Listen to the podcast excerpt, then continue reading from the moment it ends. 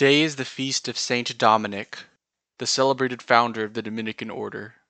In those days Dominic was dismayed that heresies were leading the faithful astray. He engaged in many debates with the heretics, defending the sanctity of the Church. Once, the Catholics accepted a challenge from the heretics.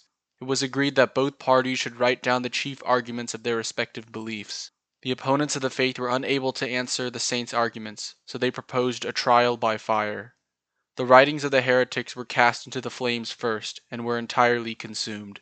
Then, the book containing St. Dominic's defense of the Catholic faith was thrown into the fire, and was immediately tossed out from the burning logs and remained completely uninjured, demonstrating the truth of the faith and the sanctity of the writer.